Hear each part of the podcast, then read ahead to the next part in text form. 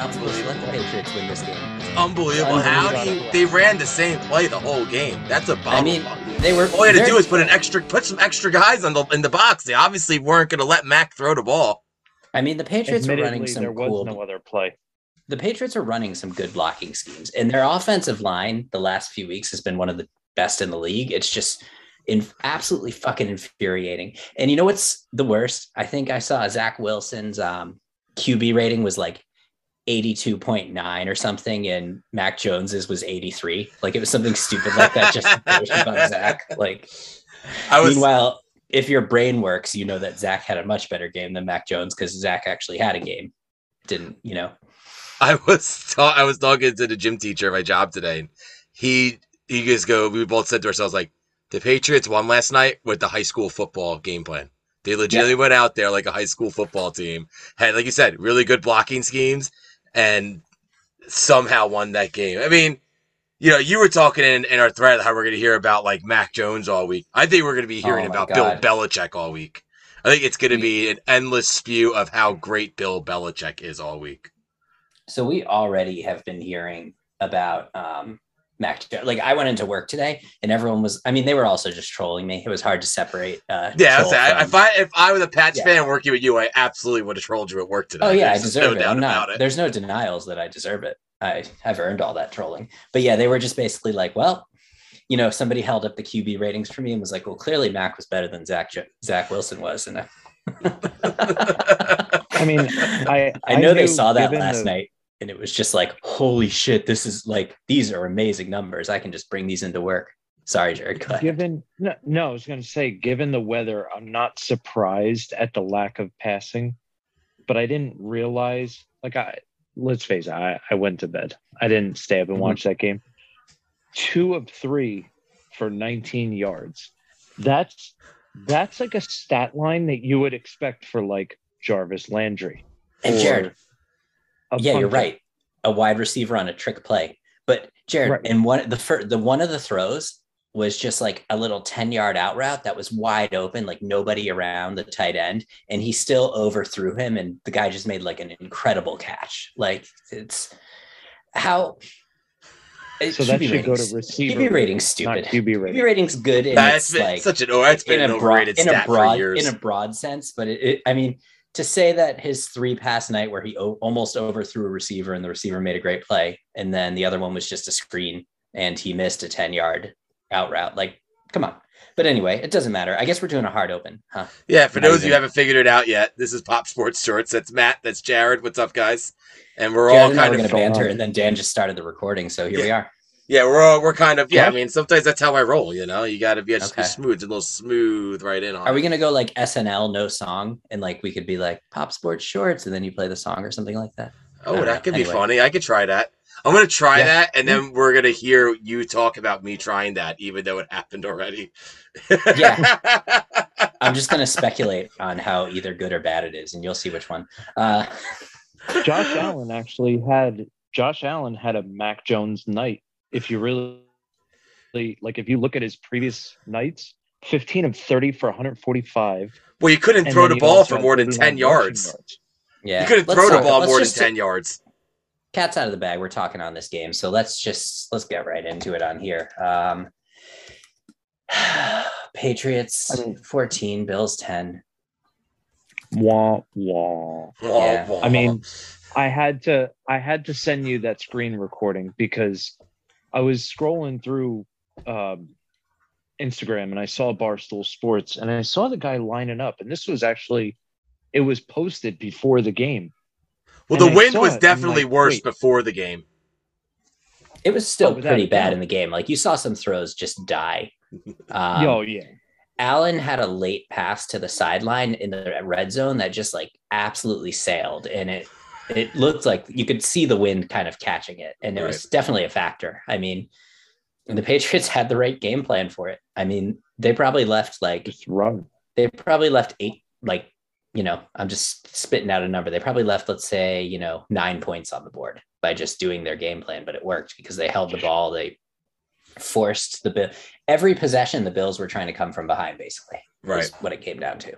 Right. Um, And yeah, I mean, the wind was a factor. Josh Allen wasn't very good. uh, it's tough because yeah. as a Jets fan, you know, we know we suck. Dolphins fans had a little more hope, but once they got realistic about, you know, the current status of their team, we all jumped behind the Bills because nobody in the A F C East wants to see the Patriots just continue their run. Nobody, but no, fuck. They were they were our hope. We should never depend on the Bills. That's the I, I, I, so don't I don't think we can. I don't think we can get too upset at the Bills just yet, just because of the. And I know both teams played in the conditions, and I understand that, but like that's not really a game where you can judge a team like fully. Either team. Mm-hmm. I'm gonna all. do it. I'm gonna do it. You're um, gonna do it because you're depressed and you're upset. let's talk about let's talk about the Patriots because we unfortunately we've reached the part of the show where you have to say good things about the Patriots. Um, Their offensive line, as I mentioned before, has just been unbelievably awesome. dominant the last few weeks, like just ha- manhandling defensive lines. And that's no, those, that Bills defensive line, they are no slouches. That is a good defensive line. And the yeah. Patriots just handled them all night. And it didn't matter when the Bills were putting extra guys in the box. It just, Damien Harrison and Steve, Damien Harris and Stevenson were just unbelievable. And it, I mean, there were so many gaps to run through. I, I've just, I don't know that I've seen an offensive line performance that dominant since maybe like old videos of like the set, you know, seventies football games or something like that. The like Oakland they were Raiders, just, like old yeah. Raiders and, videos and they weren't, of Gene Upshaw and like, Art Shell. The cool thing was it wasn't just ground and pound. Like it was creative play calling from, you know, uh, McDaniels. Like he, he did a really good job. He called a great game and they kept it safe and Mac Jones did nothing and got a win. Yeah, and Damien Harris, man, he's having like quiet, like a Pro Bowl season over there in New England. Um, oh, he, he is, yeah. He, he really keeps putting up big game after big game. He finds the end zone. Um, when he doesn't, Stevenson does. They're one of the better, one of the better one-two back uh, combos I think in the league. And like I said, you put him behind that dominant offensive line, a defense that's been playing really well too. Um, you know, a guy that's led by uh, Judon, Matt Judon, who's having an, also a great season. You know, they have good players doing great things. And, yeah. you know, that's just all that comes down to it. You know, and they're winning despite having, you know, a rookie quarterback who is above average at best. Limited. Um, they have – I can't help it. It's in my D N A. Um, they just – what's what's crazy is I still get angry because I still have Patriot fans talking to me at work about how, you know, they have an okay offensive line, but Mac Jones is overcoming a lot of issues around. And no, he's not. That offensive Opposites. line has been one of the best in the league. The receivers have been great. Guys have been getting open. Guys have been getting separation too. And it's just the running game is unbelievable. And the defense is a top defense. It's been one of the best defenses in the league. Right. Like that is the best possible situation. Maybe not since Not to brag, but not since Mark Sanchez on that Jets team in two thousand nine has there been a rookie probably plopped into a better situation. Yeah, imagine the Pats had a real quarterback. Yeah, which Mark Sanchez oh, also on. wasn't. If the Mac, if the Mac Pats Jones. had a real quarterback, they'd probably only have lost two games so far this season. I mean, so you're saying, what I want you're saying Mac Jones is not a real quarterback with his eighty-four Q B R? Come on, Mac Jones had, is a, is an above average at best quarterback. Yeah, he's he's good. He knows what the thing about him is he knows how to read the defense. He knows how to make the right decision based on the look they're giving him. And in that offense, that's enough.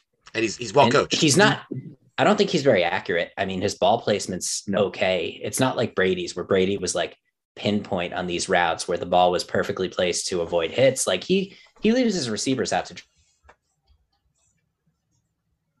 dry quite often, but it is it it works because it's that offense. It's frustrating that they're probably going to be good for a while now because they're just I a didn't really even well need coached to see team. The box score at the end. I was I walked into work this morning and my coworker had E S P N on, and I actually saw as I'm looking at the stat line, uh, Harris's longest run was sixty-four yards, and that was the highlight that I saw. And I said, I, I already know what the final score was. Yeah, once it, that it was happened, in the favor of the Patriots. Right. Yeah, like that, and and it was clear like. Left, right, and just gone. Just open it up, and it was. I mean, and that's and that right there, that ability to have that running game, is proof positive that the offensive line is is as solid as it is. If any of our football teams went out there with that game plan, they would lose thirty-one to nothing. Even yours, Jared. I mean, you're, you guys would be crazy to go out there and not throw with no. Mahomes. But I'm just saying, if you guys went out there and you threw Mahomes th- and you had Mahomes throw three times in a game, you guys, we'd all lose. That being said, the Chiefs are winning games without Especially Patrick Jets. Mahomes at his best right now. Maybe yeah. maybe it would be fourteen. Yeah. I'm sorry, I froze there for Let's a second, so I talked over to you. No. I apologize. No, you didn't. I, that, I mean, maybe on your end. It's on my like end, it. That's I what did. the freezing oh, does, perfect. yeah. Um, yeah, let's transition to the Chiefs because I'm sick of talking about the Patriots already. Yeah, winning without Mahomes at his oh, yeah? best, dude. I, I, I thought you enjoyed that. Yeah, I do. I like pitching. Uh, you know, I, I just I want to be upset about it. I really I do want to be upset about it um, because there's just such there's no reason for it. There's really not. Like. They in the beginning, you had the concern about the offensive line and the new players. Then you had, you know, guys again, guys just dropping the football. But we've gotten past that, so now it's the excuse. Like I, I, I but they're see, winning still. Know. Yeah, they're but winning. they're still and, winning. Like, dude, just imagine so, when Mahomes does get back on track. They're winning without him on track. I would be ecstatic if I was you right now, dude. Like, holy shit, my section, team's but... winning without, like, the best quarterback in the fucking world playing right. at an elite let's, level. Yeah, so, please, please talk me off the ledge. Dan, oh. That's going to sound weird because we all froze um, and talked a lot at the same time. All right, so Chiefs twenty-two, Broncos nine. I'm going to therapy Jared really quickly here. So, Jared, first of all, what teams are doing is they're taking away the deep plays on the Chiefs. And the blueprint got laid out there in the Super Bowl, I think, and it's just been being followed since then. It's not crazy. It's just force the Chiefs to march down the field, and it's not Mahomes' strong suit. He doesn't have that. That was Brady's strong suit. Brady would, you know, you take away all those deep balls, and he's happy to just march down the field on you with short throws. Mahomes is getting better at it. Alex Smith. That's the thing. Like, yeah, he well, should have learned from Alex Smith because that was Alex Smith's M O. He didn't throw the deep ball. Yeah, but you just had two years, almost two straight years of basically just ravaging teams with the deep passes and, you know, overlapping deep runs, things like that. It does take some getting used to. He's totally switching up his game plan. And the thing is, you still want him to stay aggressive. You still want him to look for those opportunities and be ready for it. I, you're winning. That's Dan, go ahead. Yeah, you're winning. Absolutely right. Yeah. And I think the biggest thing to get the, the deep game back on track for the Chiefs is they're going to have to get another receiver to take the pressure off Tyreek Hill. Like, Tyreek Hill is like yes. a really, really good receiver, right? He's the best, maybe the best in the league. And then you have a bunch of other guys who are kind of okay, and Travis Kelce. And, and that's, I think that's the biggest problem. And I actually saw an article today saying that McCall Hardman, who, I mean, during the Super Bowl run, the successful Super Bowl run, was a huge part of distracting from Tyreek. So that would give him the open opportunities. And he he's not showing that at all. Like, he's not showing that ability whatsoever. And teams see that and they're saying, well, we don't need to cover him because he's not doing anything. I mean, you have Robinson occasionally. But, yeah, they don't have that. They don't have a Sammy Watkins lining up next to Hill to have defenses saying, well, shit, who do we leave open? Like, I mean, because Wat- Watkins was never stellar, but he was enough. You should have traded point, for Jamison Crowder. Sorry. Yeah, or you, or you could, I mean, you could in the offseason, you go after someone like Odell Beckham. You know, they need a slot. Re- they need a slot receiver, though. and That's and, and you know, need. and probably a slot receiver too, Matt. You're right. In in addition, I think outside of Tyreek Hill, they might want to think about redoing their receiving core this offseason, the Chiefs. Well, and and I feel like that was supposed to be the experiment with what's his face, the pothead, um, Josh Gordon, Josh Gordon, Captain. Thank you, Josh Gordon. But he just, I, I've I've seen him here and there show up during the game. And then he does nothing. Like, I don't, I don't think he actually did.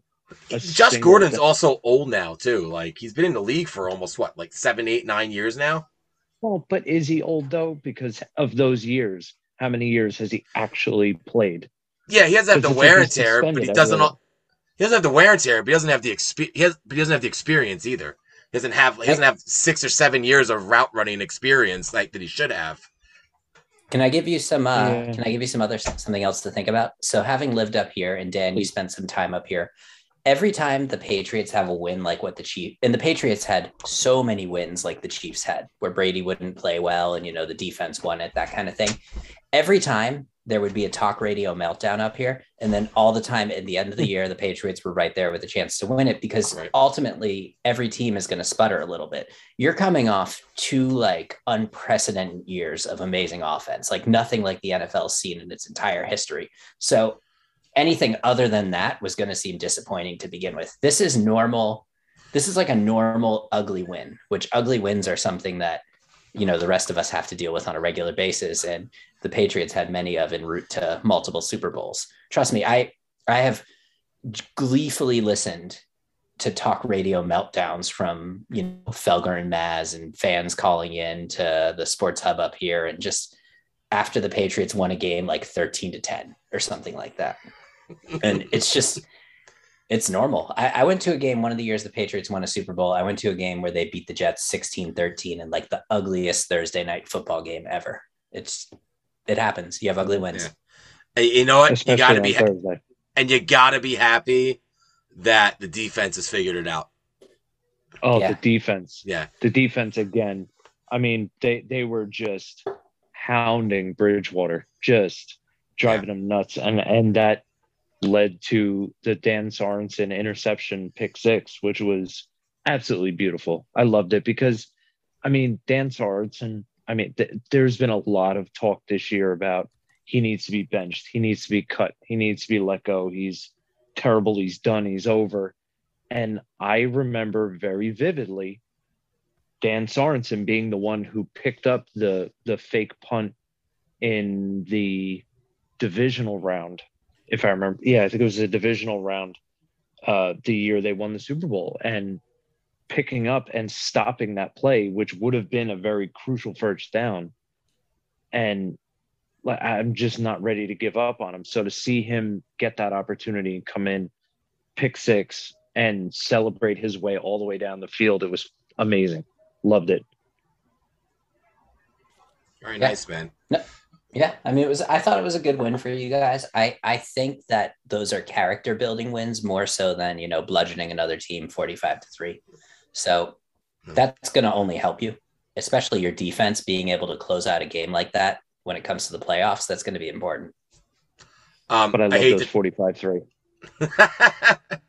Jared, I hate to tell you, um, you're probably not going to get any help in regards to the Chargers this weekend because they're uh, hosting the New York Giants on the road at SoFi Stadium, and oh, they're probably going to destroy the Giants, despite the fact that it's going to be an, a second straight de facto home game for the Giants because they couldn't, you know. But uh, you, who did the Chiefs have this week?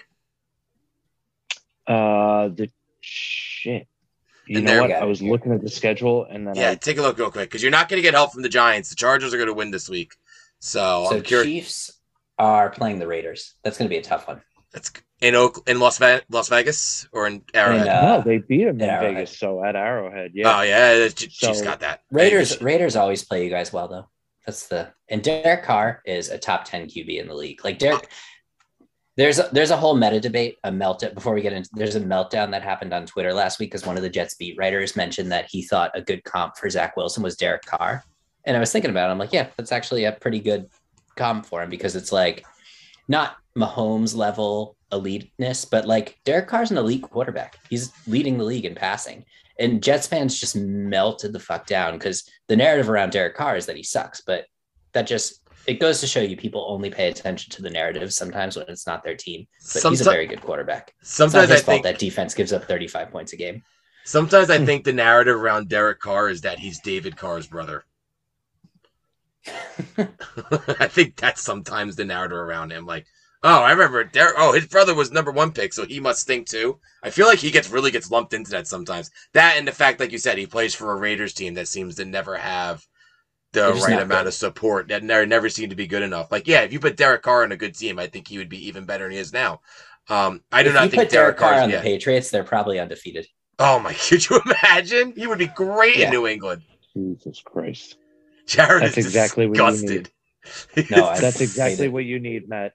I mean, you, I, you I think I I came on our We'd preseason show off the ledge. I know. I came on our preseason show and said how big a fan I am of Derek Carr, and he's leading the league in passing. Like, he's a really good quarterback. And so when Jets fans melted down, I just immediately judged people and was like, wow, you really don't pay attention to anything but media narratives, do you? Right. Mm-hmm. Um, I'll talk a little more about the Giants. Talk- Let me talk a little yeah. more about the Giants. Let me talk a little about the Giants. We uh-huh. kind of tagged on them. Um, they really suck. Um, they're really, there's not much more to that. They're going to be starting their third string quarterback this week in Jake Fromm, a University of Georgia alum that probably got the job because he was a teammate of Andrew Thomas. Um, I words can't really describe where I am with them right now. Um, I can't remember the last time I've watched them do absolutely. I mean, all they really need to do in that game was score a touchdown, and it might have swayed the tide of that game. And they just could never even come close to finding the end zone. Uh, it's it's it's it's, it's time to. So we're talking Dolphins, don't. Dolphins twenty, Giants nine.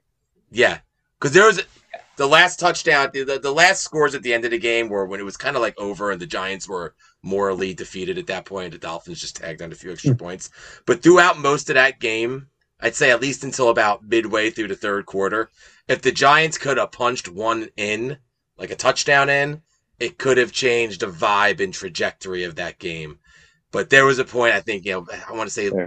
late third, early fourth, where you knew it was over, and this team just didn't have the moxie to do it. I just don't think they're playing for Joe Judge. I don't think he's a head coach, and that's just all there is to it. No. And it's just time to clean house. It's time for a new G M, new coaching staff, new quarterback, new running back, new wide receivers, um, new tight, this new everything. Get as much like new in there as you can. They've been trying Daniel to do Jones that. They've just been failing shot. miserably. Are you ready for? Are you ready to say Jones is a bust, or are you ready yes. to? Or do you feel? Do you feel that they haven't? Do you, uh, feel do you feel similar to how I felt with Darnold, where it was like both ways? He wasn't good. And yeah, you know what it is, because the Shermer season he was pretty good. Like the Shermer season, Jones like actually showed some potential to be a good quarterback, like actually throwing touchdown passes and having three hundred yard games and kind of keeping it's the Giants though, into it before, at times. It's different before the league gets tape on you and starts adjusting to you, though, and your tendencies. And that's, that's a big true. part of it. So Sam Darnold also had a really, he had a really good year under Adam Gase. He finished his rookie year as um, he had the best Q B rating. He Q B rating, but he was one of the best. He was like one of the best quarterbacks in the league the last six games his rookie year. He went toe to toe and lost in overtime with Aaron Rodgers. Once the league got tape on him and started to learn his tendencies, started to learn what worked against him, he just never adjusted. And that's why it takes three years, because you see Mac Jones going out there now. Yeah, he looks really good. What happens when the league starts to adjust to what the Patriots are doing or his tendencies? Zach Wilson might look good one week, but what happens when tape's out there? Like that's that's why you just don't know until year three. Right. And coaching's so important.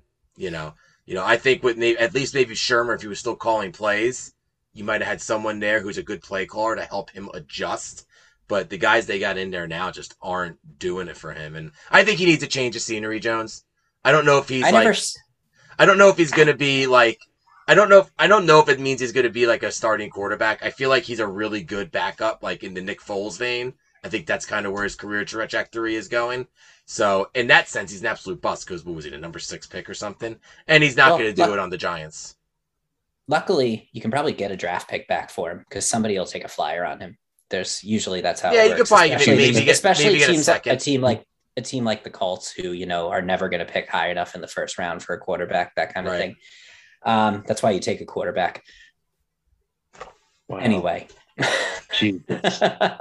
anyway, um, so my, just my I, final thoughts on Daniel Jones. I never saw much there to begin with. Even his first year under Shermer, I thought he was staring down receivers. I didn't think he was going through progressions or reading anything that was happening. It was a lot of bubble screens and plays behind the line of scrimmage too. So that's, I, I was never sold on him, and I think he's just kind of the tape's out there now. He's revealed himself. He is what he is. It's year three now. And I think as long as Joe Judge is at the helm, I've never really listened to his press conferences, and I listened to, call it a highlight from this week, and it was the most bumbling idiot responses I've ever heard in my yeah. life. So uh, he, he needed to go before Garrett. Any gusto me. or swagger he had last season has completely been extinguished this season. It's long gone. Yeah. And he just it's, does team, the team's not playing for him. It's not like hard boy, enough. It's almost, you, if you're going to be a coach that yells at guys and is a disciplinarian, you there has to be results that come quickly. Otherwise, it just gets old and guys stop and listening not. to you. Right. Like you're going to do the Belichick thing. You have to win like Belichick. Yeah. So speaking of uh, bumbling idiot responses, Matt, I wanted to uh, bring up your game because um, I heard some some of the, I guess, receiver, no, defensive players, I think it was, being interviewed talking about they didn't game plan for Gardner Minshew. They game planned for um, Jalen yeah, Hurts. Something's hurt. Yeah. hurt. Jalen Hurts. Thank you. All I could think of was something hurts. Um, yeah. I'm and, not ready. Go ahead. Like, what kind of stupid idiot response is that? Like, oh, we didn't yeah. game plan for. Why Gardner would you put Minshew. That quote out there? That's my thing is why would you put that quote out there? It just doesn't serve any purpose other than to probably throw your defensive coordinator under the bus. Right. The thing about this Jets defense is the defensive coordinator is going to be there next year. He's a first year. It's it's I mean, that defense right now is C J Mosley and then a bunch of day three and undrafted free agent pick. Like, that's all it is. There's not really a ton of talent there. Bryce Hall has been a nice treat. He's emerged as pretty much a good uh, second cornerback, you know, the kind of guy, if you have somebody who's a top. Michael Carter has been pretty good. Mm-hmm. Ashton Davis, I'm not super sold on. I mean, Quinnen Williams has been great this year. He's had a great season, but he's only out there for like sixty-three percent of snaps because Robert Saleh rotates everyone like crazy. I mean, there were key fourth downs last week where he had second string defensive line out there. He, that's what he did in San Francisco is he rotated his defensive line and it worked. I mean, guys were fresh at the end of the year. Guys were fresh for that Super Bowl run, but like you don't have the personnel you have. Right, exactly. Right, we're now. talking about the 49ers so kind of like, front four. Like when, when they're rolling out there on like a fourth and one in a key moment and you see second string defensive linemen out there, you're just kind of like, what the hell is going on? And I get it. They're trying this year. It isn't this all this year matters for is evaluation and development. So they're trying to give guys extra looks. The other thing is though, there's an entertainment value at play. Quinnen Williams with very little help on that defensive line has been an absolute monster when he's been out there. I think he's tied for Aaron Donald with a lot of the numbers with like, to pull up their sack numbers right now. Jared just gave me a dirty look for even suggesting that. Um, pull up his sack numbers and compare with Aaron Donald. Uh, Quinnen Williams has been out there for so many less snaps too than any of the other top defensive linemen, and his numbers are right there. But he plays for the Jets, so it'll never, the narrative doesn't, you know, come around to that. Who's got the numbers ready while I talk? Raise your hand when you get the numbers ready. I'm going to keep talking. So uh, Quincy Williams. Okay, Jared's ready with the numbers. Okay, so you're. I'm looking at your defensive, uh, your sacks. Oh, god damn it! So Quinnen Williams, at, I have Quinnen Williams at six sacks. um, okay. And Aaron Donald at seven.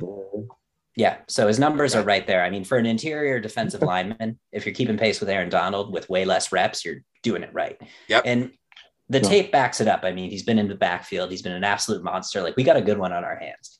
He needs to be a little more consistent. Aaron Donald is a model of consistency, but we got a good one on our hands with Quinnen Williams. His bro, Quincy Williams, is out there taking meaningful snaps. That shouldn't be happening. Dan, what's up? What about John Franklin Myers? What do you think of him? Love him. I mean, he's been great this year. He's had another one with six sacks. Right after he signed the contract, he had a few dud games and he's been back. So he's, I mean, the problem is though, these guys do disappear. Like they're young, they're kind of inconsistent. And so against Against the Eagles, they were shit. The defensive line was horrible against the Eagles. Another one who has popped up who could be like, you know, a nice depth corner is Michael Carter too. Um, Michael Carter the second. He's been pretty good this year. Otherwise, though, this defense is not an N F L defense. I mean, the Eagles scored on every single possession. Our kicker missed two extra points, forcing them to go for two. Zach Wilson went toe-to-toe with the Eagles. I mean, they scored touchdowns on their first three possessions. Zach Wilson had three touchdowns. He had a good game. He had probably his best game as a Jet because he operated within the offense and then made some absolute wow throws when he needed to. Um, but ultimately, the Eagles had the ball like the entire second half. And there were still, there's this contingent of Jets fans that I knew this would happen. I wanted the Jets to draft Justin Fields. I thought I was very upfront about that. But Zach Wilson's the guy, so let's get behind him and support him. There's this contingent of Jets fans who I'm convinced Vince just want him to fail. And it's absolutely infuriating. He threw a bad interception late in the game when he was trying to force something. And it is what it is. trailing in a game, you're trying to make a play, threw a bad interception. It is, you know, it was a bad throw, bad read, late, all that. But otherwise, he had probably his best game as a Jet. And it's just absolutely infuriating that when the defense gave up a score on every single possession, we have Jets fans out here trying to say it's Zach Wilson's fault. Those people are fucking stupid. End of that. But if you had, if, but if you had, if you had Mac Jones, you know, he, yeah. he would have made it happen. Oh my fucking God. I saw a comment on Twitter. Somebody wrote, we should have drafted Mac Jones because he's a real leader after his three pass performance yesterday. Are you fucking kidding me? How stupid can you be? How fucking dumb are these people that they just, everything is about heart, wanting it more. I hate that shit. I hate these. Sorry. No, Rental. I don't blame you, dude. It's an absolute nonsense comment. Um, it's as a I nonsense said, comment. I don't get how, I don't know how you do it up there in New England with the Pats fans and Mac Jones. It's nice down here because oh, I yeah. find the New York guys are not buying into that. They're like, this guy's man- managing games. And because I think New York like radio has seen Mac Jones with Mark Sanchez. They're like, here's a guy plopped yeah. into a perfect situation where all he has to do is manage the game and not make mistakes. Yeah. And yeah. he's been good at that. Like, we yes, he's been fantastic say, at it. Yeah, he's been the best rookie quarterback, but he's also in the best situation. If you took right. him and plopped him onto the Jets, he'd be he'd probably have like fifteen interceptions and like two touchdowns right now. Put him exactly. in Houston, he'll fall apart. Yeah, oh. It's just situation matters. It's a team sport, and I'm oh my God, I get I rant a lot at work about how Q B wins are the dumbest stat ever. Like when people reference how many wins a quarterback has, it's just it's a team sport. It makes right. no sense. So of course they're like. Shoving Q B wins, like they're putting stats on my, sending me stats in the middle of the day about Mac Jones wins versus the other rookies. And it's just, it, they're being trolls too. The yeah. fact of the matter is Zach Wilson has been better than Trevor Lawrence and better than Justin Fields and worse than Mac Jones. But the narrative around Trevor Lawrence and Justin Fields is that they're really good prospects in bad situations. The narrative around Zach Wilson is that he's a bust. It's just the media narratives drive me nuts. I think there's a lot of just frustration after years and years of Jets, you know, quarterback busts. I think, or quarterback yeah. strife, we'll call it. I just think that's what it is with Jets fans more than anything else. You know, most Jets fans feel yeah. like the only great quarterback they ever drafted was Joe Namath.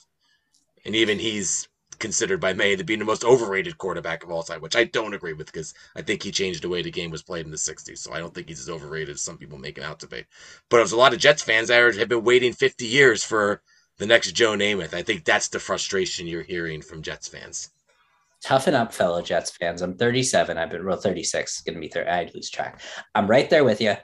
You know, I'm not some of the, I've never seen the Jets win anything. I'm frustrated too. We watched as this team just has drafted like shit since two thousand seven, and we're seeing the results of that. There's no foundational talent to build around in this rebuild. So it's going to take some time, and there's going to be a lot of frustration. And we knew that going in. I don't know why anybody is surprised. See, at this point, it's funny you're talking. I'm kind of hoping like what the, the road the Giants take, to switch back to that real quick, as they kind of go into uh, the redo of their rebuild.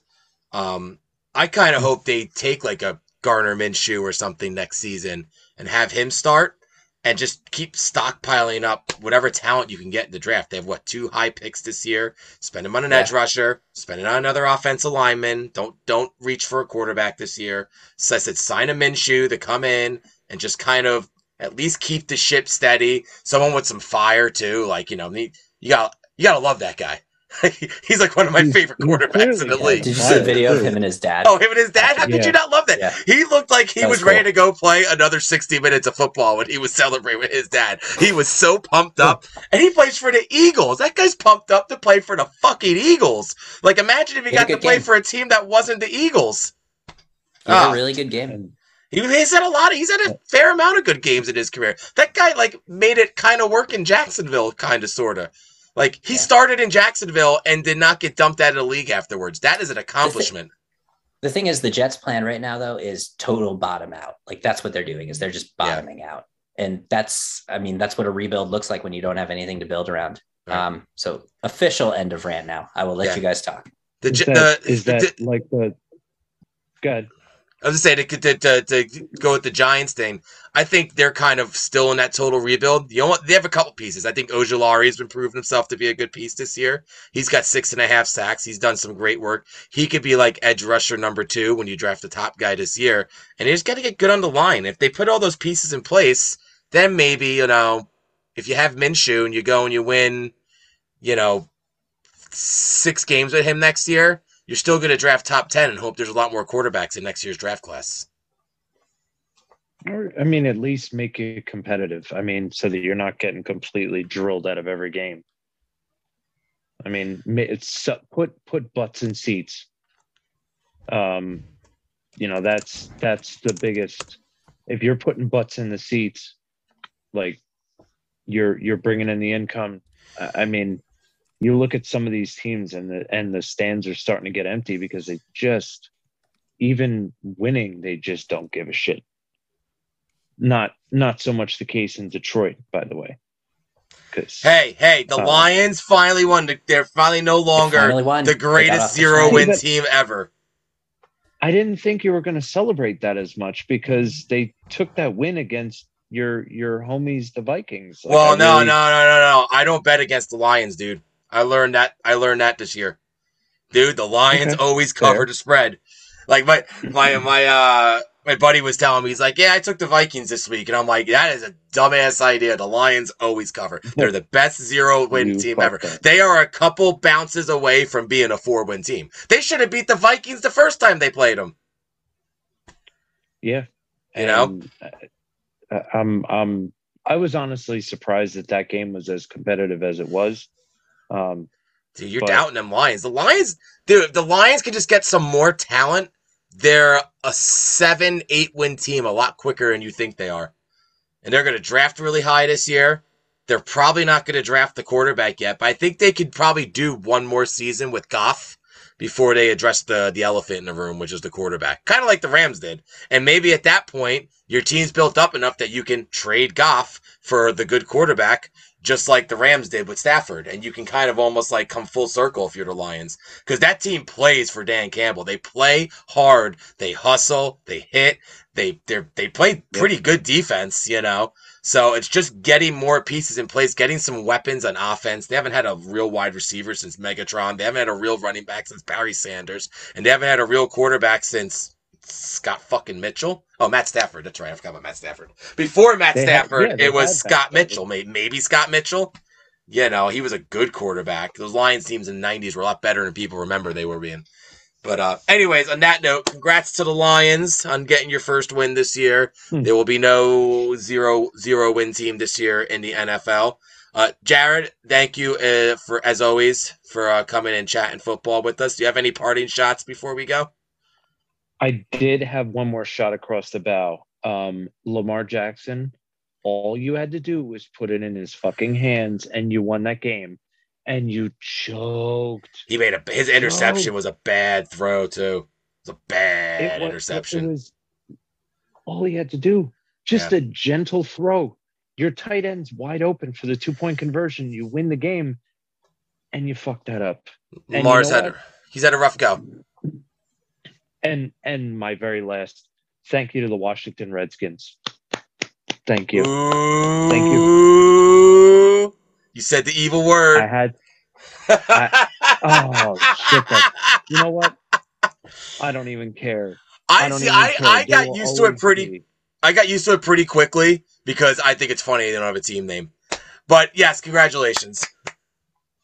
All right. Well, thanks, Jared, for coming on and uh, talking some N F L with us. Sorry, I dominated that, guys. I did a little. I got a little passionate there with the Jets rants, but uh, I feel you like know, you got a little passionate with the Patriots rants more than anything yeah, else. I did. I I think you dealt with. I think that's some pent up energy from uh, working with all these Patriots fans who are just out to troll me all day, and I deserve that. I I've done nothing to not have that be what I should deserve from my coworkers because, trust me, when Mac Jones has a bad game, the first time Mac Jones has a bad game, I will be. I'll be out there. Um, all right. So let's move across the pond uh, to some English Premier League football. And uh, why don't we just start with the first game of the weekend, Dan? What a what a way to kick off a weekend. Man, what a, what a weekend. What a, roll what a, what a right goal. Into it. What? an unbelievable, unbelievable game. You know what's crazy? Okay. So before, first of all, before we before Dan before Dan goes into this, what we're talking about is uh, West Ham three, Chelsea two. Go ahead, Dan. No, it's crazy, and I'll let you take it. This is the type of shit, wins like that, that usually happen to Chelsea and not yes. West Ham. Like that's the, like the the weird bounce and like the like like you said, like teams have been kind of cheating up on West Ham with the crosses. But, like, man, that goal, like I said, he kicked it into the area, and the area the area within the area he kicked it to just happened to be the top left corner of the net. And Mendy happened to not be there. Like, that's the best way to describe that last goal, that match. Yeah, so game was great. A uh, couple of thoughts. I mean, just to start out, so um, – to open up the scoring, it was, I mean, it's, this felt very, uh, this felt very like, like bad things were going to happen right off the bat. So West Ham started out pretty bright. They actually had some good chances, and you could see they had an idea of going at Chelsea and, you know, taking advantage of some of the injuries they had. Um, they went right after Jorginho, and Jorginho got put on a yellow pretty early. Like, they clearly had a plan. Uh, and then Chelsea got a corner, you know, they had some chances, but basically on like the second corner attempt, because West Ham cleared the first one, Thiago Silva rose up above Mikel Antonio, who just misjudged it and didn't jump at all. Didn't jump. Just nodded, just didn't nodded jump. In a header. Yeah, that one was on Antonio, and he kind of had a few bad games, so there was a little bit of worry there, but uh, we'll get to that. Nodded in the header. Uh, Fabianski got a fingertip on it, but it went in to make it one nothing Chelsea. But then in the fortieth minute, just a weird-ass back pass to Mendy that was totally unnecessary. Chelsea put themselves in trouble. Yeah. Mendy scrambled, but Bowen got in there, got to the ball, and Mendy took him down to give West Ham a penalty, which then Lanzini just absolutely buried. And one of the big pleasures so far this season, and it you started last year and it's really starting this season, is Manuel Lanzini's, you know, just rejuvenation. Like, he looks like a different player. He's different. He doesn't have the same burst of speed he used to have, but he's adjusted to that. They're putting him in a bit of a deeper role. And the last few weeks, he's been arguably one of West Ham's best players. So he got the start today and deserved it. And then he took the penalty and tied it up. Just before the half, Ben Johnson pulled his hamstring and Mason Mount ran into the box and just absolute beautiful pass into him. And first time hits it past Fabianski near post. And you know, unbelievable finish. He went side-footed, so he had to really try to guide it into that. But it's one of those goals where he hit it just right off the volley. And, uh, you know, if he laces that, it's a roll of the dice. But because he guided in with his side foot, he had just enough juice on it to get it past Fabianski. And then right before the half, make it two one. And Mason Mount, best bros with Declan Rice. So he starts taunting the West Ham fans a little bit and, you know, putting his doing the thing, the ears, I can't hear you, that sort of thing. Might have regretted that later. Bad move. Bad move. So Bad move. West Ham, West Ham made some adjustments at halftime, and they came out. Uh, they dealt with a couple of injuries here, too. They lost uh, Ben Johnson and Kurt Zuma. Johnson's going to be out a few weeks. Zuma's going to be out a few months, though. That's a big loss for West Ham. No, they lose Zuma on center backs. They lose Zuma on the tackle. Um, on um. I don't even know what tackle you're talking about. That is how crazy Chelsea fans are. You're, Dan's pointing out, so apparently Chelsea fans online and some meta debate are super angry about some tackle Zuma made. I don't even know what tackle you're talking yeah, about. No, That's was, how probably like nondescript it was. They're just a bunch of fucking babies who can't Yeah, deal Chelsea with fans acting like bitches. You're absolutely right. Yeah. But was um, that the, you don't know if that was the play. That's more my. No, was. This was like he was running with, uh, he was running and uh, just kind of pulled up a little bit. Okay. And uh, I guess he did some damage to his hamstring. It's going to be out a few months. So fifty-six minute, uh, Soufal, you know, Antonio kind of starts a move. Soufal takes a ball in the box and kind of nudges it to Jared Bowen, who just puts on an absolute laces the ball past Mendy into the corner to tie it up. So two two. And at this point, you really felt like West Ham had had a really good run of play. They were starting to look better than Chelsea. And you really felt like they had a shot to at least get a point, maybe all three. Craziness happens, though. eighty-seventh minute, Arthur Masuaku, uh, credit to the ball boy first. So ball goes out of play. Antonio is screaming for it. The ball boy, who is, you know, an academy player for West Ham, gets the ball as quickly as possible to Antonio before Chelsea can get bodies back. He throws it into, you know, Masuaku and just heads it back to, and or yeah, Masuaku throws it into Antonio, who heads it back to him, and then Antonio does this thing. He realizes the defender's marking him. So he tries to streak down the line and get Masuaku a little bit of space for the cross. Masuaku puts the cross in, but I'm convinced he toe-balled it and just like, because this is what happens when I play. If I go to put in a cross and I toe-ball it, the ball goes straight and then dips like that. And that's what happened. Right. Off his foot, if you watch it, it just, it's like a straight line and then a little bit of dip at the end. It was a pretty lucky goal, but Mendy was out of his goal cheating the cross. So he got cut off and then uh, didn't react quickly enough. And the ball went into the corner. And you've been seeing this with West Ham the last few weeks. Goalkeepers are cheating the cross and they're coming way out of goal to try to prevent counterattacks, you know, to get to that ball that's kind of in no man's land a little earlier. And so you've seen West Ham trying to take advantage of that particular one with a lot of like long shots on goal from halfway. But, right. um, but yeah, so great game. I mean, absolute scenes at the London Stadium. One of those famous wins you'll look back on for years. They've now beat Liverpool three two at home, and now they've beat Chelsea three two at home. So they've played Man City, Liverpool, and Chelsea all once and taken six points from those games. I mean, can't do much better than that. It's the fortress, the Olympic fortress. Yeah, yeah it's really turning into that. Uh, I, I still am like goosebumps from that game because it was just when Bowen put in that goal, and it was like a world-class goal from outside the box. Like I just, yeah, I, I didn't fancy, like I didn't feel like we had a chance. And then the fir- the more the game went on and the more we started getting chances, and, you know, West Ham won on X G too. So it's not just a fluke. Like they actually were the better team at creating chances. That's yeah, absolutely. Yeah. Um, great game. Yeah. It's a great game. And it's a very just, taking advantage of Chelsea's mistakes. And I feel like that's what West Ham really does better than a lot of teams in the league against like the top the top six clubs is when they do make mistakes, it seems like West Ham really, really does make you pay for it. And they've been, like I said, they've been doing all season, beating Liverpool, beating City. Um, all the kudos to them. Yeah. I mean, they're in fourth right now. Tottenham Hotspur in fifth with a game in hand. But what I will say about Spurs' run, uh, Spurs make me nervous because I think with Conte they can be good. But you guys have crept back up the table against the bottom of the table. So which is what they needed to do. Interesting to see. Yeah. That's exactly what, what they I'm needed ex- to do.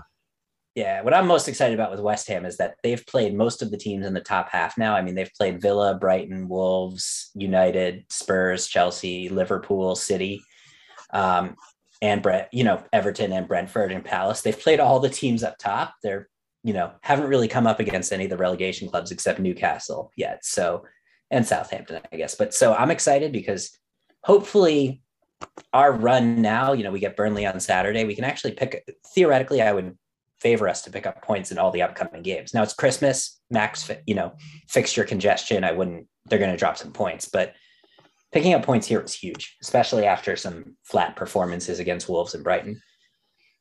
And not just points, picking up three points. Um, yeah. Spurs are hot on the tail again. They are taking they did uh they're taking care of yeah. business against the bottom of the table. Um uh, uh I'm gonna call it a good showing against Norwich. I know you sent so me the X G three, over Norwich nothing. Yeah, Spurs three, Norwich nil. Um the X G doesn't really tell the story for Norwich. They had you a say really that a lot. Here's my thing. They had a really great chance at the beginning that Lloris saved. They had a great chance at the end that they just completely shanked. I forget who, I forget which player it was in Norwich. Outside of that, I mean, they could they control possession a lot, but they never really penetrated Spurs deep in their own end. And Spurs always seem to win the ball back and start counters. Their counter game was okay, we'll call it. Um, but they did score two of their three goals off it. Uh, Lucas's goal was was a beautiful goal from outside the box, um, where he kind of broke the ankles of a couple Norwich players, uh, laid it off to Son, Son laid it back to him, and then uh, Lucas just blasted it home into the top left. Yeah. Really nice goal, world um, class goal, world class goal. One of one of the Spurs' best goals of the season, and uh, Lucas's first Premier League goal since I think last season. So he definitely uh, he had one I think either taken away on an own goal earlier in the season, like you know, it was his goal, but it wound up being an own goal. So it was good for him to get back on the score sheet because he's played a lot better than his numbers indicate in the league this year. Uh, second goal, set piece, Sanchez. Um, Sanchez had like, your classic Sanchez game. He had he drove you a little crazy defensively, but he did get himself a goal, so good for him. And the third goal was by Son, a goal he deserved. uh, took a uh, Davies brought, I think it was Davies, brought the ball into the area, um, laid it off to Son, who lower, who put it right into the right corner. Um, deserved it. He had to put in a great shift. Um, Harry Kane put in a better shift. Did ask some questions. Um, he had a nice, pretty heavy shot on goal to the lower right of the net, uh, d- dealt with by Tim Krul, who is eternally a thorn in the side of Tottenham. Um, but once again, you know, his sh- it was nice to see his shirt dirty a little bit. It was nice to see him like getting a little. It seems like he's a little more inspired, but it's still not what you expect of Harry Kane, and his his form for country is still just at a completely different level than it is for club, and it's kind of to be expected at this point. Um, I thought Ryan Ses- Ryan Sessegnon put in a really good shift, relieving uh, Serge Reguilon. He was very aggressive on the attack. He was responsible defensively, and that was really good to see out of him because he hasn't gotten a lot of uh, action. And I think you might see him a little more, especially if Reguilon's injury, which I think was a hammy, is anything serious. Um, but that being said, um, a game Spurs need to get three points. You have to get three points when you play Norwich. And they not only got three points, they got the clean sheet. Um, Lloris had made one really huge save to keep that clean sheet. And that that and that, that goal would have went in. It might have changed the trajectory of the game because it was early. Um, Norwich's late chance. One nothing. It was still one nothing. It was still one nil, yeah. But I will like, say, oh, go ahead. I'll say, but the late chance, I mean, yeah, that's going to help your X G count, but it wouldn't have helped them win the game. It just would have made it three to one. So I had a different take on this game, and it was just, I thought this was an okay performance from Spurs. I would have expected a little better against Norwich. I thought Norwich actually played pretty well. Um, I thought your performance against Brentford was your best performance the last few weeks. I thought you were much better in that they game. They were. I um, think they were much better against Brentford, too, and Brentford's just Brentford's a better the team. Only game, Brentford was the only game I would have actually made the argument you definitely deserve to win. I thought Leeds were better in the Leeds game, um, and I thought you guys kind of stole that one a little bit. Uh, but They yeah, they I were. Mean, they they the, the Spurs the were better was, the at the end is, of that match when they needed to be. The questions are still there with Spurs. They haven't gone away, and you have a game in hand right now against a relegation club, so you should probably beat Burnley and go up above us, assuming you don't drop points elsewhere. But like, I, I'm not convinced. It's the same thing I have with Manchester United. Everyone's like Manchester United, and you know, when you're ready, we can move on to that game. Everyone's saying Manchester United's back, but I don't think they're answering any of the questions. I'm still seeing kind of the same issues that I saw before, just they're getting a result now. It's so. I mean, you're talking about a one nil result over Palace too. It's not like they're going out there. Like at least Spurs, like their scoreline was three nil, and it looked dominated. And you can dissect that it wasn't as dominating. And I think that's what I said. Like I said, their counterattacks off Norwich were okay at best. They should have been better. They probably should have had four or five goals in this match if they were really like clicking on all cylinders. I one hundred percent agree with you. It was it's definitely closer to okay. Three- But Norwich wasn't as good as the X G makes them out to be. I will tell you that. I see. I I don't know. I disagree there. I thought they were. I thought. I thought if Norwich walked out of that game with a point, it would have been a fair result. Is what I felt like uh, watching it. Norwich couldn't. Uh, fin- Norwich couldn't finish though. They just controlled the ball in the middle of the field for most of the match and had a couple chances that were really good chances. They had two really excellent chances. I didn't think Spurs created all that much from open play. That was, no, I mean, they didn't. Set pieces obviously count, but I mean, it's just, I, I watched that game and I think this comes back to how you and I watch things. I think you look for the positives, even if the positives are like thirty percent of the overall picture, you'll focus on that thirty percent. Whereas I'm always like, uh, but I'll also focus on the negative when it's like ten percent of the overall picture. Right. I, and thirty percent positive game. Will win you a soccer match. I, Yes, I agree. I watched that game. I still think I think a point probably would have been a fair result, but I think Norwich just doesn't have the quality to finish those chances. Uh, and that's why it's not a fair, right? That's why the Spurs got the three points. Quality is what won that, that match. Yeah. Um, so Manche- let's, uh, Manchester United won. Crystal Palace nil. Uh, poor Palace, man. They're getting ravaged by injuries now. They had such a hot start. They mm-hmm. played so well. They walked out of the... You know, they had the toughest schedule to run, open the season. They walked out of it with points from a lot of games, and now they're kind of flailing with all these injuries. Uh, they look scared of Manchester United. That was that would be my takeaway from this. They looked like they were giving them a little too much respect, and it allowed Manchester United, who didn't look very good or adventurous, to kind of grow into this game. But Fred, Fred scored. You know, Fred, the guy Fred. who uh, Fred. He's fucking Fred. uh, scored a great goal too. He's been he's been great. He was great for them. I, Fred was their best player against Chelsea. They drew Chelsea one one earlier in the week, and uh, right. Fred was Manchester's best player against Chelsea, and he had another great game. They're playing him a little higher up the pitch, and I think that's helping. Uh, Ole was playing him in kind of a deep holding midfielder role, and it just wasn't really for him. I, I'm still not convinced. I think if Palace had been even somewhat adventurous, they probably could have gotten something from this match, uh, but they really just looked like they were playing not to lose. Right. Yeah. And, um, you know, that's kind of something that uh, mid, mid-table clubs, that's like a trap they fall into sometimes when they play, uh, you know, bigger clubs. I put bigger in quotation marks, like United, because I don't consider what the way they played this year like a bigger club. Like you said, I think well, it was an so- op- it's an opportunity for Palace to, like, hey, let's try and press this bigger club and make a statement. This was the perfect game, and they didn't do it. So here's why I overanalyze some of these results sometimes, and I think it's just happening based on situation. My team is in fourth right now, and I look at the other teams around us fighting for that spot, and I think we're head and shoulders better. Um, you know, all the other clubs in those spots are getting beat by the big three, you know, three, nothing, four, nothing, and we're taking points off them. Like I, and I, it's, but it's also like, there's a lot of self-doubt there. Like I look at that and I'm like, am I just reading this wrong? Am I crazy? Like, are we, like, I look at this, I think we're better than Manchester United. We're better than Arsenal. We're better than Spurs. Like, I think we're, it's going to come down to squad depth as to whether we can finish in that fourth spot. Are we going to be able to sustain injuries and, you know, guys getting tired, that sort of thing. But that's sometimes why I overanalyze these, because I'm sort of pinching myself a little bit. I'm like, wow, we are actually, there's a gap between the top three and us.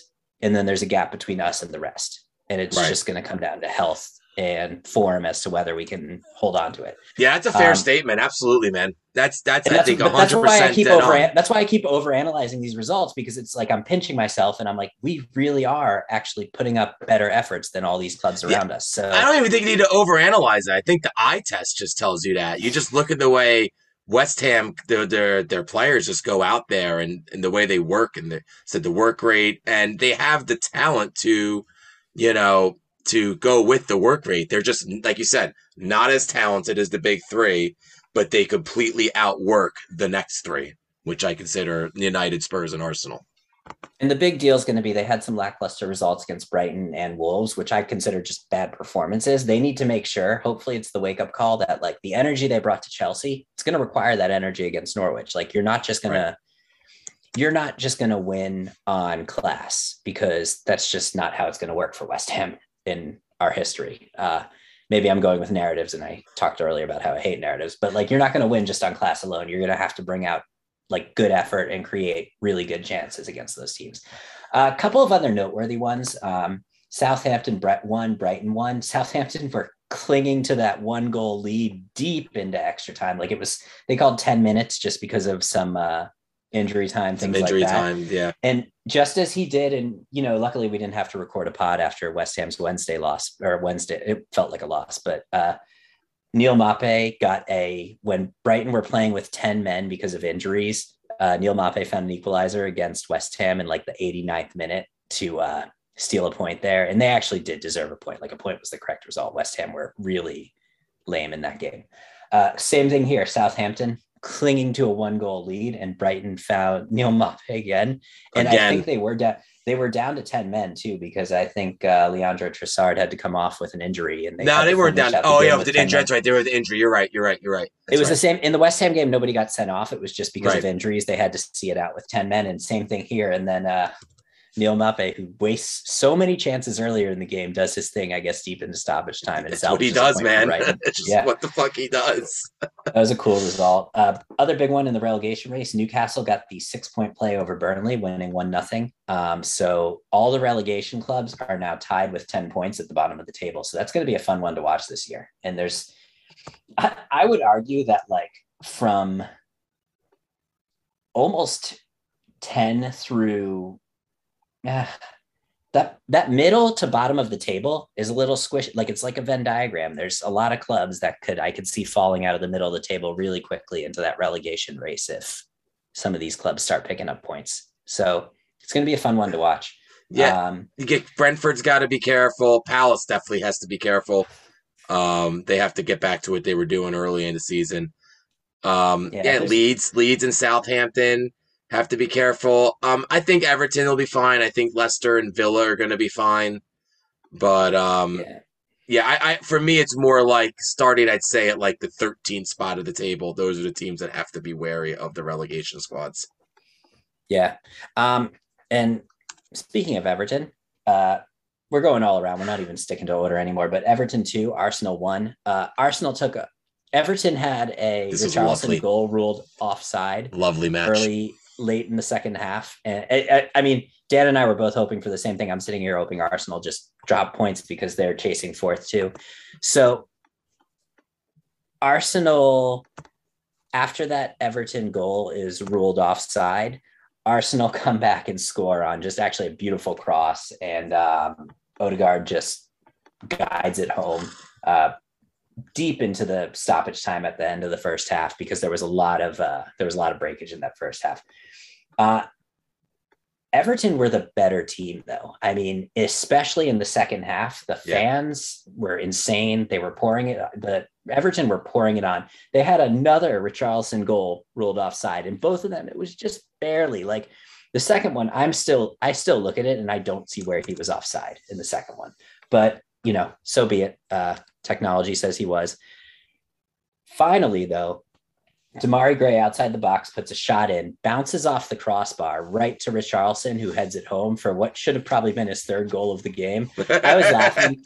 I was laughing if he was going to do the V A R hat trick, like if he was going to have a third goal ruled offside by V A R. And it was actually, it wasn't that close, but for a second I looked at the replay and I was like, oh shit, he might've been off, but uh, tied it up in the seventy-ninth minute. And then in the ninety, you know, late is the ninety-second uh, minute, I think. Yeah, I think so. Yeah. Um, I have yeah, part second. of the recording here that I'm going to play loudly in a second, but basically Demarai Gray gets the ball outside the box and just absolute lace is just one of those aesthetically beautiful curling shots, hits the post and then goes in. And it's the just most like beautiful goal in the game. There's nothing more beautiful than that goal. And goes in, or the crossbar yeah. and goes in. It's just always so aesthetically pleasing. And again, Love Everton, it. that two one lead. And I mean, Those they're in a, I mean, they were in a run of seven games without a win, and they're, you know, big result for them. Uh, also big result for the top four chase, because Everton dropped points, and uh, honestly, Ever or Arsenal dropped points, and honestly, Everton deserved the win. When Arsenal got that one nil lead, they played behind the ball, they played safe, they just were kind of getting weak possession. But the highlight of the goal was Martin Tyler's reaction. Oh man.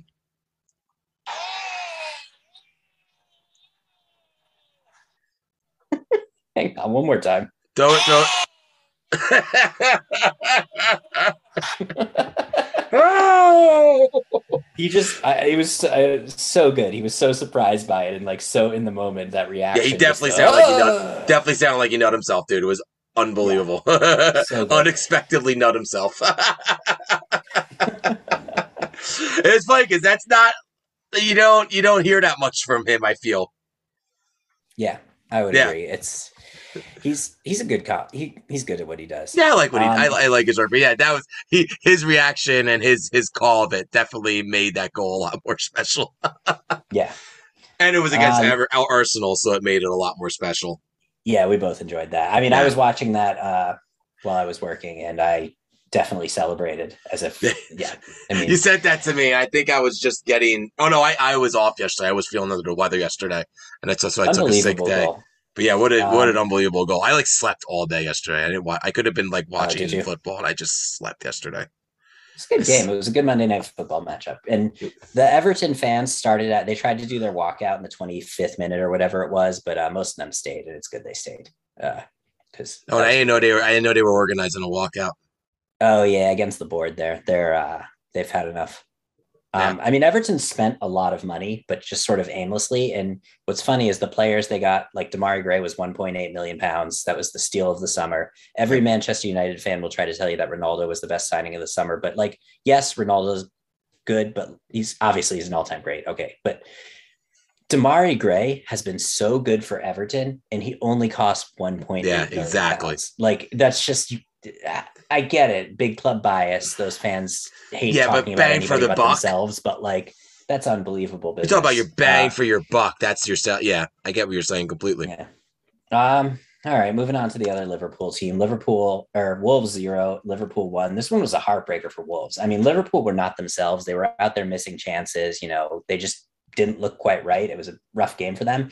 But your favorite, Origi, uh, stole one in the ninety-fifth minute uh, of ninety of in the fifth minute of five minutes of stoppage time. He just uh, Salah cut a ball back to him with uh, after a great run and just. Uh, buried it to give Liverpool a one nothing win and keep them, because West Ham taking points off Chelsea was big for that title race, because City were able to take care of business at Watford and go top of the table, which Man- West Ham and Manchester City fans, we just have a little unique connection. Um, we like each other. So my first thought was when we beat Chelsea, I was like, okay, now, now you go top, you go top, go on and win it. Like, uh, there's just, I think it's probably because fan they were sim- they were us before they, you know, got bought out by big oil. So right. It is what it right. is. But yeah, um, Liverpool, big points for Liverpool, uh, keeps them from going down to third. They went up to first temporarily. I mean, this was Wolves were not adventurous. Uh, they played back. They looked like they were just trying to keep Liverpool from scoring, and they did. But Liverpool were also uncharacteristically bad, and then Origi saved them. Origi, Origi. Uh, I don't know. He scored on your team in the Champions League final. What's how do you say it? You've probably I think it's it. Origi, Divac Origi, yeah. I believe. Yeah, yeah, you know, I mean, he's he's he's a good player, man. In, in you know, he's Liverpool. Like, how is he not getting first team minutes somewhere? I just don't get it. He's so he's happy to stay in Liverpool and play like, you know, ten minutes every now and then. It's just he seems like a class striker. He always seems like he scores when he comes out there. I just wonder how he's not getting first team minutes somewhere. I mean, winning definitely helps, you know. Yeah, I guess so. I'm sure winning the Champions League and the Premier League helps, but I think there'll be some point where he's either going to want those minutes you're talking about or a transfer to, you know, probably another, I would think another club in Europe. Come to West Ham. We'll give you those minutes. Are they going to give you that money, though? Is he going to give you that money? Gonna get, Antonio's going to get hurt at some point. We'll give you those minutes, bro. uh, any other games All you want right. to touch on, man? Uh Uh, Brentford Leeds two two. That was a good one. Um, good big for the relegation battle. Manchester City took care of business against Watford. Uh, just absolutely dominant performance. I can't believe Watford even got a goal in that game the way City. When City start playing like that, um, the way they played against West Ham, the way you saw them against Watford, like no club in the Premier League can keep up with them. No, it's just, not in the slightest. I think they're going to win the title. I think Liverpool is going to give them a good race. I do think Chelsea... Um, Let's overreact. I think Chelsea might be starting to uh, come down from the Tuchel bounce. Uh, they looked like the Frank Lampard Chelsea a little bit. There were, you know, some bad defensive mistakes against West Ham that have been uncharacteristic. Right. They didn't play all that well against defensively, at least against Manchester United. Just United didn't really have the quality to break them down. Um, and you got to think two of the goals against West Ham were off of defensive lapses, like completely. Well, and they were overperforming their expected goals uh, by a good amount when they were leading the table earlier this season. So I right. still think they're better than West Ham. I still think they're like right there, but I think there might be another gap. I think it's City and Liverpool, little gap, Chelsea, gap, West Ham, and then gap, Spurs, Arsenal, Man United. Right. That's my, that's my take. And I think, I feel like I, I said this at the I think that's most year. People's takes though. Yeah. Maybe, maybe, maybe um, no, Chelsea. I think, I think, no, I think we'll do put pairs, Chelsea with the big, two, with the with everybody the big three. Puts Chelsea with the other big two. Right. I, I, yeah. I think there's a gap between those two and Chelsea. Um, well, I've I've thought Chelsea's a you know I always I feel like I talk a lot about it. I don't think Chelsea's as good as their standing puts them at, but you know they just keep on winning and proving me wrong time after time, year after year. But yeah, I think you're yeah. definitely starting to see the chinks, the kinks in the armor, and that they're not as complete or well coached and managed a team as City and Liverpool are. Yeah. And does it get old with Tuchel? Like we talked about with the football thing, if you're a disciplinarian, if you're somebody who, you know, is harsh, does that eventually get old? Yeah. I mean, he seems to wear out his welcome everywhere though. He does. Quickly. Yeah. Like, yeah. Quickly. Just like uh, Mourinho, just like Conte, like these right. guys do seem, they come in, they're harsh, they win, and then they get out. Then they're out. Right. Yeah. Um, all right. I think that's pretty good for Premier League. We got a great month of matches. Dan, you want to say one more thing? We got one thing. We got to give some love to Newcastle when they win. Come on. All right, fair enough. Newcastle beating Burnley with their only quality player scoring the goal. first, first points for Piff. First points. I for did Piff. learn it's Piff. It's not. P- I've been saying P I F, but I've oh, been it's corrected Piff. and told it's Piff. We say Piff's Piff. Piff's first points. Yeah, piss, but piss, I just I feel we got to give a little love to Newcastle and and, and right. the North the Fair Northerners. Yeah, um, no, those are good. They're good on that. Um, Matt, uh, please tell us where you're going to be uh, with a bunch of other West fans being unbearable, West Ham supporters being unbearable together. Oh, I'm good. Are you talking about when I go? Or no, no, no. It's all your on you. No, your um, your your cameo. Oh yeah, so I'm gonna be on. I did it once. Uh, I was on. It's called the American Hammers Network. Um, and I'm gonna be on again tomorrow night from eight to ten talking West Ham. So if you are here for some West Ham, tune into the American Hammers Network, and you can hear me. Probably won't be wearing this Bouncing Souls shirt, but maybe I will. Who knows? I wore uh wore a Dimitri Payet jersey the last time I was on, but I didn't share that it was Dimitri Payet because I was worried about the backlash. Um, yeah, otherwise that'll be fun. Before we go, Dan, I would like to rant a little bit on the M L B lockout. If you think we have a few minutes to do so. We have, give me, give me five minutes. All right. Five minutes in the so, lockout. Go. M L B is now officially locked out. Uh, it's not a big deal yet because this is just like a normal negotiating procedure. The owners have locked out the players, but I think we're not getting baseball this year, and it's absolute bullshit. The problem with M L B right now is at any given moment, ten to fifteen, ten, fifteen, twenty teams aren't trying to compete. They're not trying to win. They're just out there putting out a competent roster so that they can rake in money on advertisements, sponsorships, all of this shit. It's like, tickets aren't even a big part of it anymore. It's the majority of the money comes from T V revenue, all of this other stuff. And they just don't give a fuck about the fans, the owners. They don't. Right. Steve Cohen is spending money now, so that's cool. But like, that's awesome. And more owners should do that. Every single owner could spend the kind of money Steve Cohen is. There's not a single owner who cannot afford to do that, but they're not going to because they care more about the profits. This is why promotion and relegation are so great, because instead of being a franchise, it's a club. And right. you're dependent on your supporters to make money. And if your support dries up, so does your financial help. And it's, you know, whereas in baseball now, because of these franchises, because of the way we do things in America, at any given moment, half the teams don't even have to worry about competing because there's no extra benefit financially to competing. And all these owners care about is money. Right. Um, baseball has some really big problems. I don't think they're going to be able to see eye to eye. I really hope they can, but, uh, I am thinking we're not going to have, I think we're going to waste a year of Max Scherzer. Which sucks. Contract, I think one of the biggest sucks. things is also like baseball needs like a, like a salary cap floor. They need a floor for salary. A floor. Exactly. Yeah, they need, they a, need floor, a floor, not a cap. Not a cap. I, I, like, I think, I actually think because owners are so cheap that um, you don't really need a cap. You just, maybe you do what you do now, which is, you know, the financial penalties for teams that go yeah. over. But like, I think that part's fine because it actually, but You need a but the teams that are taking that like money from like the Yankees and Mets and Dodgers say there some teams are just not reinvesting into the team. They're pocketing they're not. the money. That's are why we Baltimore need a salary. Are the Baltimore Orioles trying to compete? Are Fuck the Cleveland no. Guardians trying to compete? compete? These well, teams sometimes. are not trying to compete. Sometimes when they have good players come through their farm system, but they right. don't do what it takes to hold on to them. Yeah, I mean, Max Scherzer is making more than the entire Cleveland Guardians roster.